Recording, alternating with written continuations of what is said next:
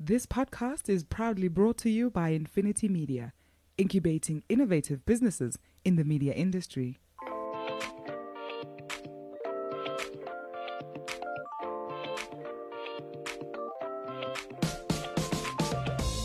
Hi, I'm Gordon Muller. I'm the guru in the Doc and Guru podcast. Thanks for being with us. For those of you who don't know me, I've spent over 40 years in the media industry in South Africa and uh, pretty much made it my home, my life, my passion. I have other passions. Unfortunately, for my sins, I'm an Arsenal supporter and a Shark supporter. So we're going to do pretty much everything on the show as it pertains to media, marketing, and money. But we don't take jokes about Arsenal or the Sharks. I'm Doug Mateus, uh, the doc on the show. Uh, and again, for those of you who don't know me, I've I spent 30 years in, in uh, various companies in South Africa uh, running uh, different marketing functions. And the last job I had, I was privileged enough to work with a team that took uh, the brand to the fastest growing brand in South Africa in 2018 with a 47% year on year growth. So that was a, a great achievement uh, for the team, and, and, and, I'm really proud of that. Uh, from a personal point of view, I do a little bit of cycling uh, and also snow skiing. So we quite enjoy that. But again, uh, today's discussion is around all things marketing and media. Yep, that's right, Doc. All things marketing and media. No subject too big, no topic too small, no subject too hot to handle. Please get in touch with us on our Facebook page, follow us, like us, whatever it takes. We would love you to be involved with the show, and uh, we really want to make it as inclusive and as energetic as I know this industry is capable of.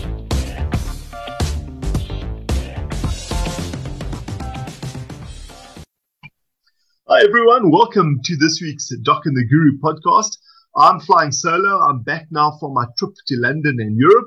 Uh, and thanks to Gordon for holding the fort down. I had a very good trip, mixture of some family time as well as uh, meeting and chatting with some very interesting people, both in Lisbon and London on global reinvention. So that's for a few episodes down the road. So, uh, but keeping in, in the international theme, it's a, a, great pleasure for me to welcome somebody from Amsterdam today uh, from Kantar. We've had quite a few guests on from Kantar. Ironically, Ivan Moroke, the CEO of South Africa Kantar, was our very first guest. And in fact, we invited Ivan back for a hundredth episode. So um, we certainly have got a little bit of history with Kantar. But today it's uh, Shobhana uh, Ramachandran from uh, Amsterdam, Kantar. Shobhana, thanks very much for, for joining us.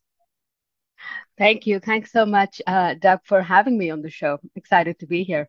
Yeah, and it is great. You know, we're going to chat about about Kantar. We're going to chat yeah. insights. We're going to chat brand growth, all the rest of it. But um, so, what before mm-hmm. that, you know, I look at, at at your job. You're the global client director for Kantar, working out of out of Holland, out of the Netherlands.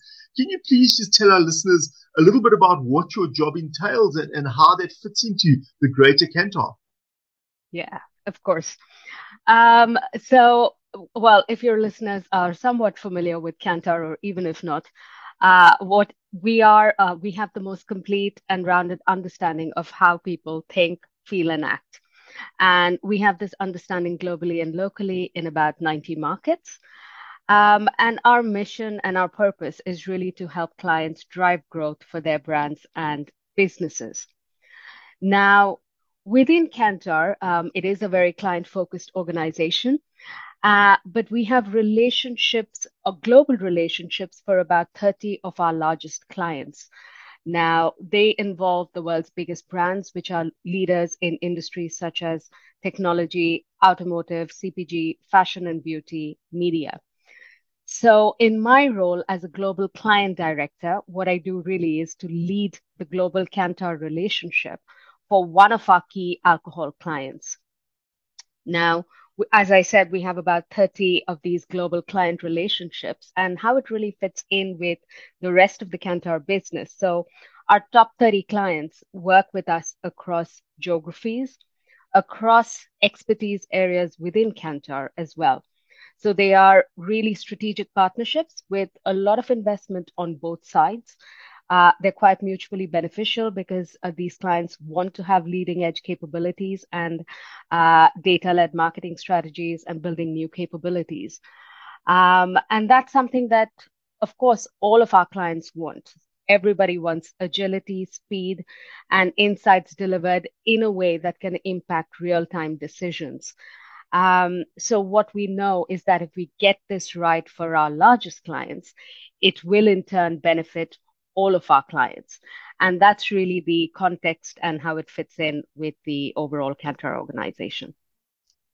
Thanks very much. And I mean, that's it's it's so interesting what you're saying. And obviously, in preparation for this podcast, you know, I spent quite a bit of time on the Kantar mm-hmm. site going through the stuff, looking at your client. I mean, it's all the blue chip and the who's who. Uh, and as you say, you know, certainly those global insights that can trickle down uh, and, and give very valuable lessons, not just to peer groupings, but also to smaller, medium-sized clients, etc. And especially today. And again, um, it's one of those very obvious points in today's increasing volatility. I mean, we've just come out of the pandemic, you know, straight into a war, rising inflation costs across the world, energy crisis. It just goes on and on and on. And I suppose, you know, and as, as you were chatting, I was making the notes of agility, speed, yeah. and real time decision making. You know, it's no use having the data and the insights, yeah. but you don't do anything with it. So again, exactly. it's a call to action uh, on on that side. Eh? Yeah. Well, looking at, at two aspects that we want to chat about, um, really, and as you said, the, the go in position as the world's leading data insights and consulting company is to understand people, relationships, clients, consumers. So, in other words, deep insights into mm-hmm. branded business growth. So let's just start with the first one, if we may, um, around insights. And, and in terms of you and your team, your experience working with uh, and currently with major clients around using deep insights to make more informed business decisions. Yeah. Um, so one of the things we do, in fact, for uh, the alcohol clients uh, that we work with, that me and my team work with, one of the key things we do is understanding the health and the equity of their brands across 70 odd markets. Now, there are typically within any business, there are two ways to look at brand growth. You would look at it either in terms of the commercials, the financials, so turnover, volume, and value and then the other way that you would look at it is in terms of understanding what and how people think about brands and how that's changing over time. Um, and both are equally important because driving one naturally drives the other. So if you have a strong perception with people, you have strong equity, it's going to lead to financial growth uh, longer term. And we know we know a lot about that. So really our work is to kind of help identify for our client which brands are growing, which are in decline, which are at risk, what are the strengths and opportunities and weaknesses that need to be prioritized to either leverage growth or to mitigate risks. Um, and what really happens is these insights then become the building blocks that feed into our clients' activation plans, so commercial activation plans, which in turn converts um, into actions and therefore turnover growth eventually as you say, the two uh, are linked. And I guess, you know, just, just chatting, listening to you now mm. about the alcohol sector. Um, I mean, I suppose one of the biggest changes of late in terms of consumer behavior is the rise and continued rise of non-alcoholic drinks in that sector. Yep. Would I, would I be right in saying that? Absolutely. Um, I think the last three years have had such a seismic effect in people looking at their own choices, wanting to live more healthily, mm. uh, more sustainable lifestyles. Mm. Um, the pattern of consumption changing. Mm. Uh, for two years, we had to do with bars and pubs being in lockdown. Yeah. Uh, and all of that has created such a fantastic change in how we are looking at our own behaviors as mm. well as how we are consuming alcohol and other uh, beverage categories. There's an increasing trend towards health. Mm. Um, and a lot of those behaviors, which we know from our global barometer study, a lot of those behaviors are in many ways here to stay. So some of those healthier behaviors that people took, they want to now um, uh, continue with. And in that space, the rise of non-alcoholic beverages has been again phenomenal. Mm. Um, and I expect that we'll continue to see so much of that because the category is not just beer, wine, spirits the way it used to be about 10 years ago. You now have hard seltzers, you have energy drinks, you have mm. malts, you have yeah, you have flavored beers, you have RTD cocktails. Yeah. The uh, plethora of choices is enormous. Yeah. Absolutely. And I mean, I remember a few years back, I was on a trip to Heineken head office, ironically in Amsterdam. Uh, and they just introduced Heineken Zero at that stage. And, and I was doing a bit of a trip um, and in chatting with some of the advocates from Heineken, who were themselves a little bit like not 100% sure, being, you know, very seasoned beer makers or, or, or employees of Heineken about how this new thing was going to take off and whether it should even be called beer, you know. So it was quite interesting. Yeah. So I'd be very interested to revisit that example because certainly, and not just, and I'm not just punting Heineken. I mean, there are many brands around the world uh, that we know of that have produced and continue to produce not only low alcohol but zero alcohol beverages. Yeah, so it's interesting to see that, and that wasn't such a, and that was about I don't know seven, eight years ago maybe. Uh, exactly. around that time. So not a long time, but certainly an interesting time, as you say. Indeed. Um, and there are so many launches that keep happening. Mm. Uh, you just have to look at Beverage Daily to get a whole list of them. So indeed. Yeah. Yeah. Shobhana, moving on to the second part, and you were saying the one leads to the other from an insight into a brand growth and however one measures that equity commercially or otherwise. Let's talk a little bit about, you know, some of the insights from Kantar uh, in mm-hmm. growing brands. Uh, I know there's so much work, and again, to our listeners, you know, if you haven't had the chance, please go onto Kantar's site. Um, and if you're anything like me, you'll get in, start reading one thing, see a click, click on that, get into that. That's interesting. Click, click, click, click back, and so you'll find yourself. And I really did, and I really found yeah. myself reading uh, such interesting articles around really good work and applicable work. So let's just chat a little bit about the insights and work currently from Kantar mm-hmm. around brand growth. Yeah. So um, I think one of the one of the most extensive, uh, widespread pieces of insight that Kantar release every year is what we call our BrandZ Top 100 rankings. So I think I'll touch a little bit on the methodology and results, which I think will uh, your listeners will find interesting as well. Uh, so BrandZ is a ranking of brands based on brand value. Um, Kantar's BrandZ is unique in that it is the only ranking of brands in the world that actually connects both the financial value of brands as well as consumer attitudes to those brands. So if we think about what I said earlier, which is both sides are important, it's a brand value ranking that marries the two. It's the largest brand building platform uh, in the world, covering, uh, well, the statistics are amazing, but it does cover 51 markets, 4.1 million consumer interviews, more than 500 categories, and more than 19,000 brands in there. Um, and that's just that's just for starters. Uh, for your listeners in South Africa, we just recently in August released the edition of the top 30 brands in uh, South Africa um, and that was that's straight hot off the press. So your um, your listeners should definitely go in and check it out. And we do these in some of the other markets as well.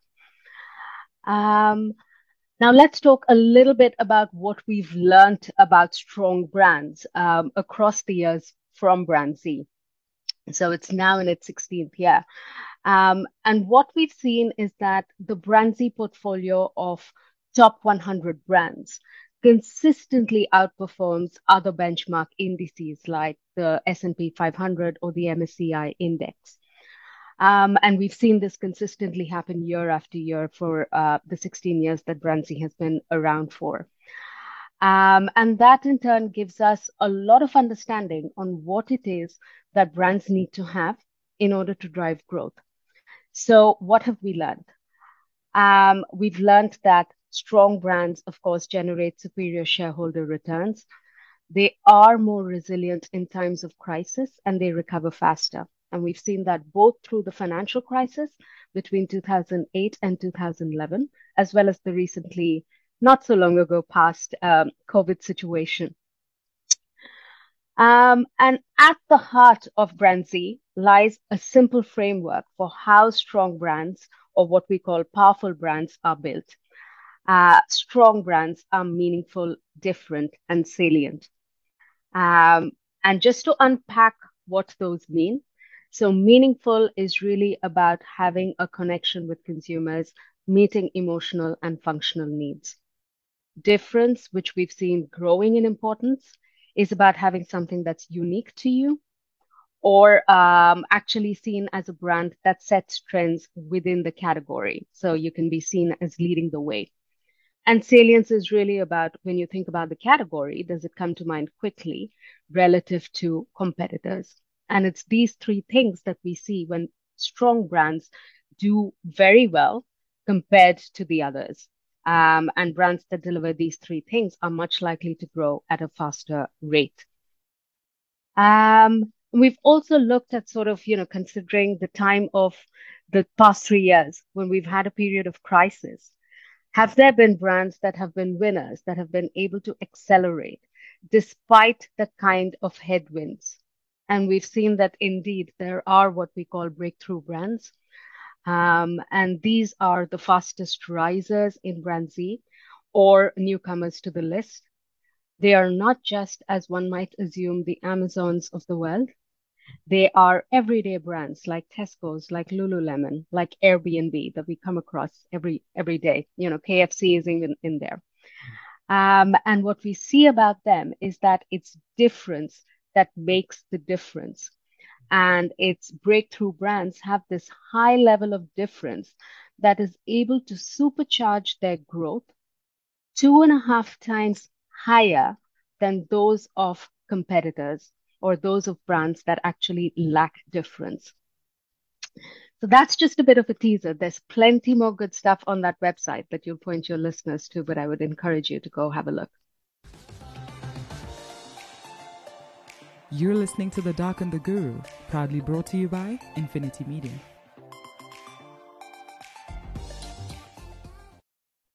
Thanks, and I mean, you, absolutely. I mean, there is so much data and detail, and I mean, you you work, you're immersed in the business, you understand it. So I could only scratch the surface, but as I say, certainly even in scratching the surface, uh, and as a yep. you know a, a, an avid reader of of brands and, and and brand history and brand equity, I find it immensely interesting. And as you say, the the challenge that I guess in in challenging times is to continue building the brand and not just trying to make up the performance based marketing or sales based marketing of the past. And I yep. see, you know, that's the, and again, I guess like yourself, I've read so many articles about that tightrope intention between immediate sales uh, and making up mm-hmm. the lost revenue versus the investment uh, for the future. And, and, and it's that, I guess, that trade off. Uh, and as you say, top brands are disciplined enough to invest and grow for the future. And hence, you know, uh, all the points you make in terms of salience difference uh, and then shareholder returns.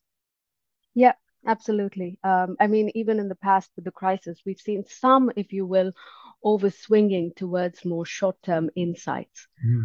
But the short term kind of ROI metrics that are important. But then um, as uh, as um, insights experts, it is our job to kind of bring people back, marketers back to uh, the underlying trends and the long term performance, which we know is as important in the boardroom as the other financial metrics, because there's that underlying trend you need to keep an eye on. Um, you know, the other big thing that everybody talks about nowadays is sustainability and purpose. Now, purpose, of course, is nothing new, but uh, making sure that brands and businesses have a point of view on the world and everything that's happening and are being seen as leaders for change uh, has become increasingly salient. Um, and one of the things we see from our just released, if you will, sustainability sector index, it's literally hot off the press, is the increasing value action gap. So another fact is 97% of consumers will say that they want to live sustainably regardless of the financial impact that it has on them.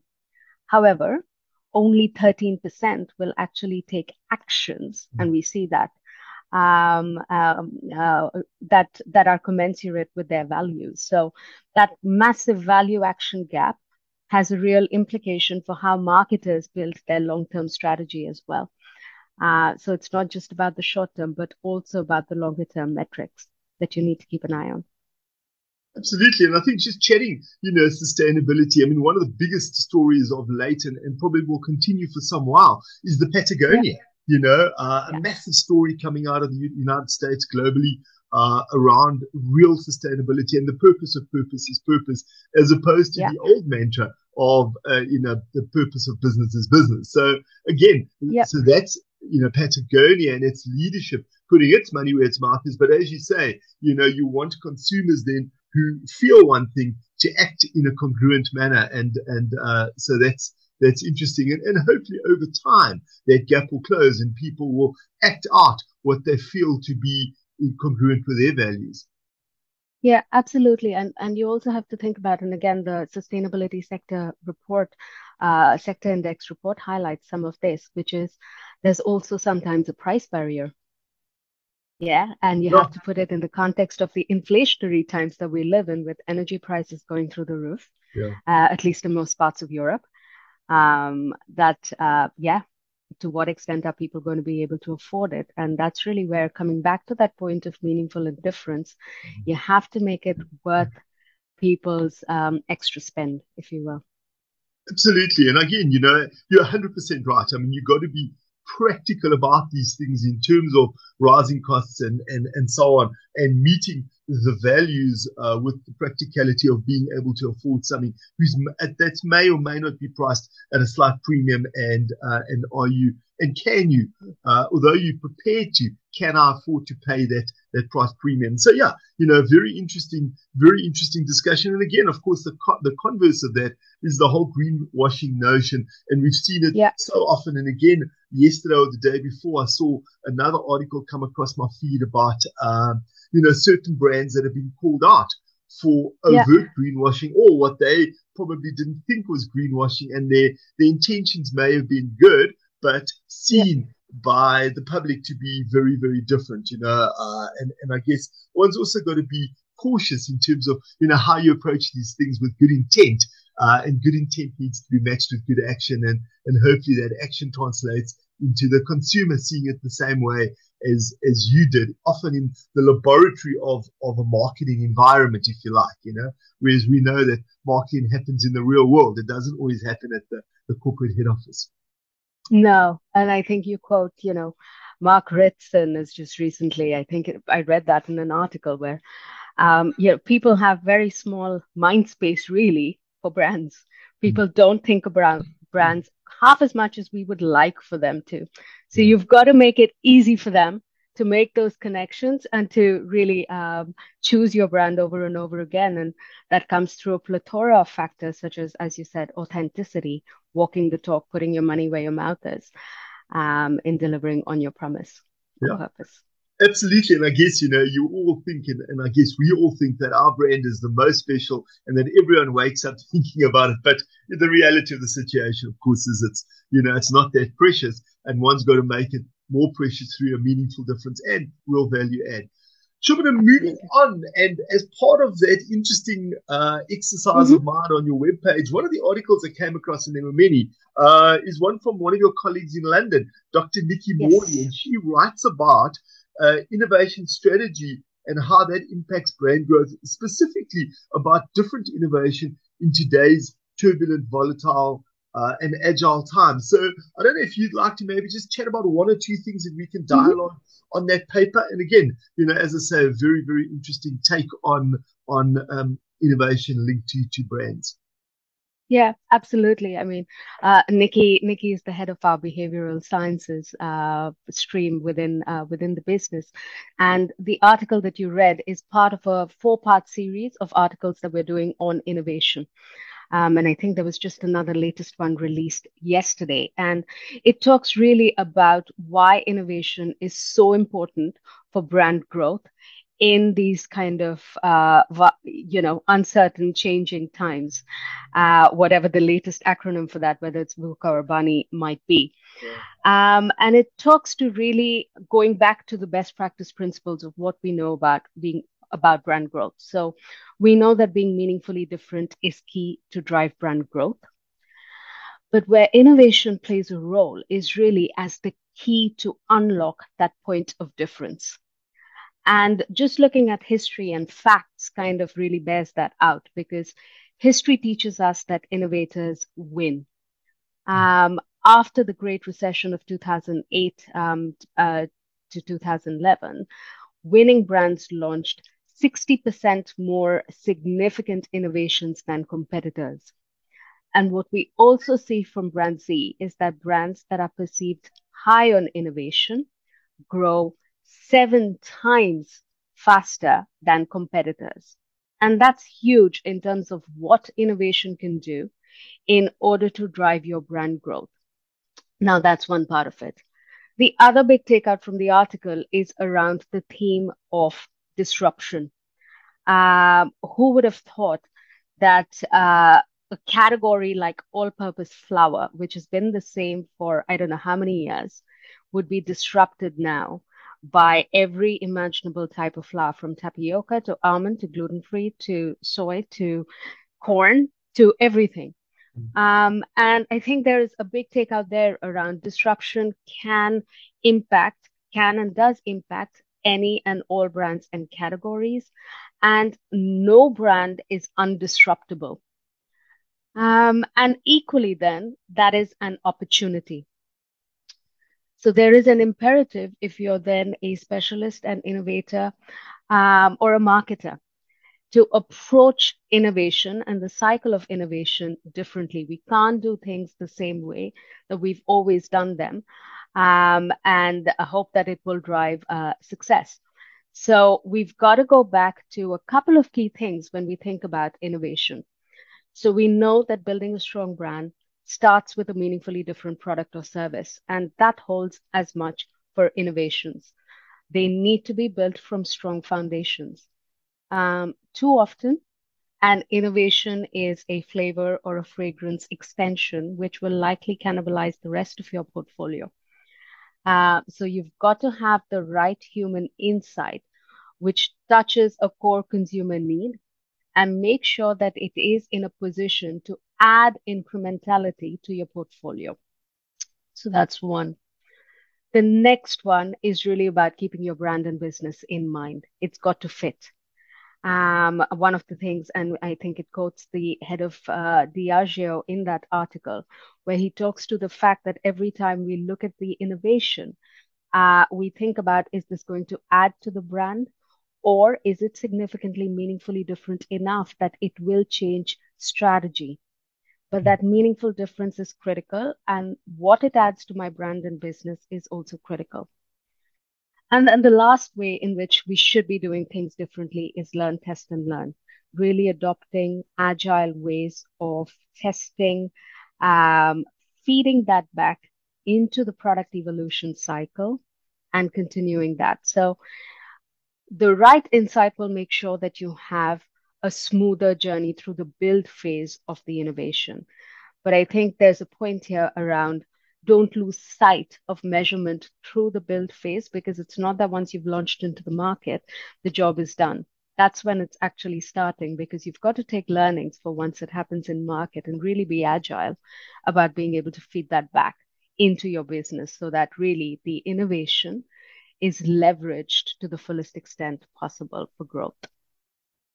No, wonderful. And I think, you know, that's absolutely, uh, you know, what you're saying is, is, is absolutely what some leading brands are adopting, that whole notion yeah. of true agility. Uh, and although they thought they perhaps had agile practices a while back, I think it's speeding up now. And I think a lot of yeah. leading brands are becoming even more agile. And it's that mindset into the action set, uh, back into the mindset, the circular notion, uh, and then getting out a product that, or a service for that matter, that is hopefully better and more in tune.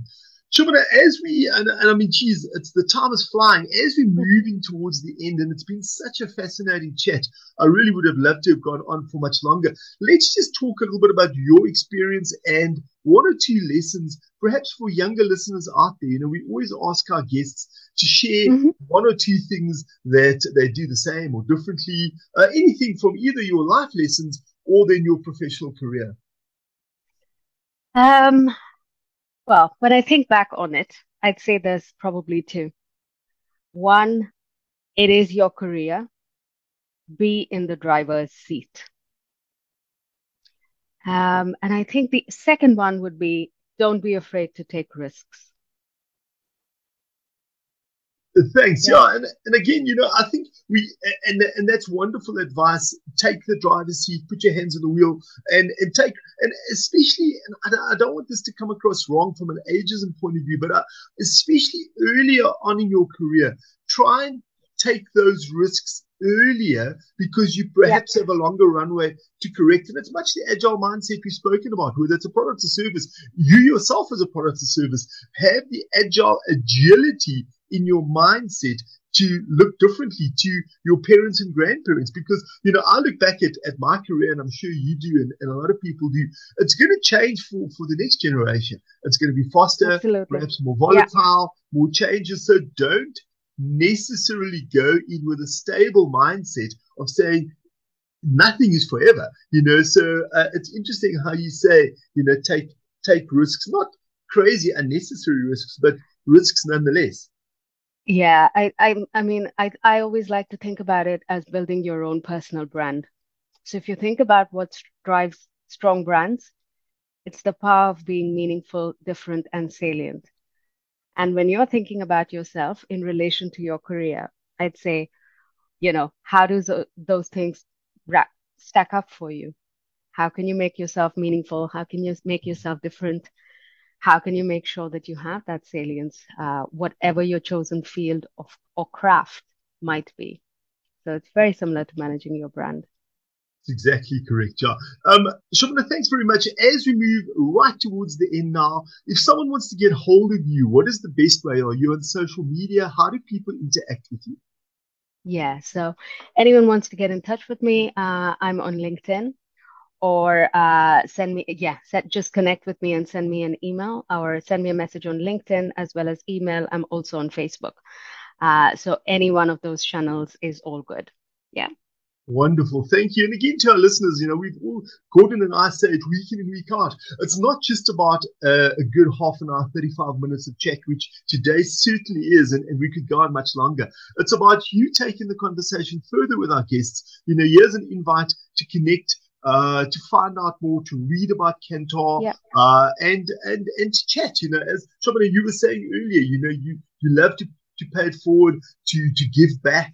Uh, so, and not just for younger listeners, and I stress that point for yeah. anybody. Connect up, find out. You know, you can always learn and, and improve as we go along. Indeed. So, yes. thanks again for your time. I really, really appreciate it.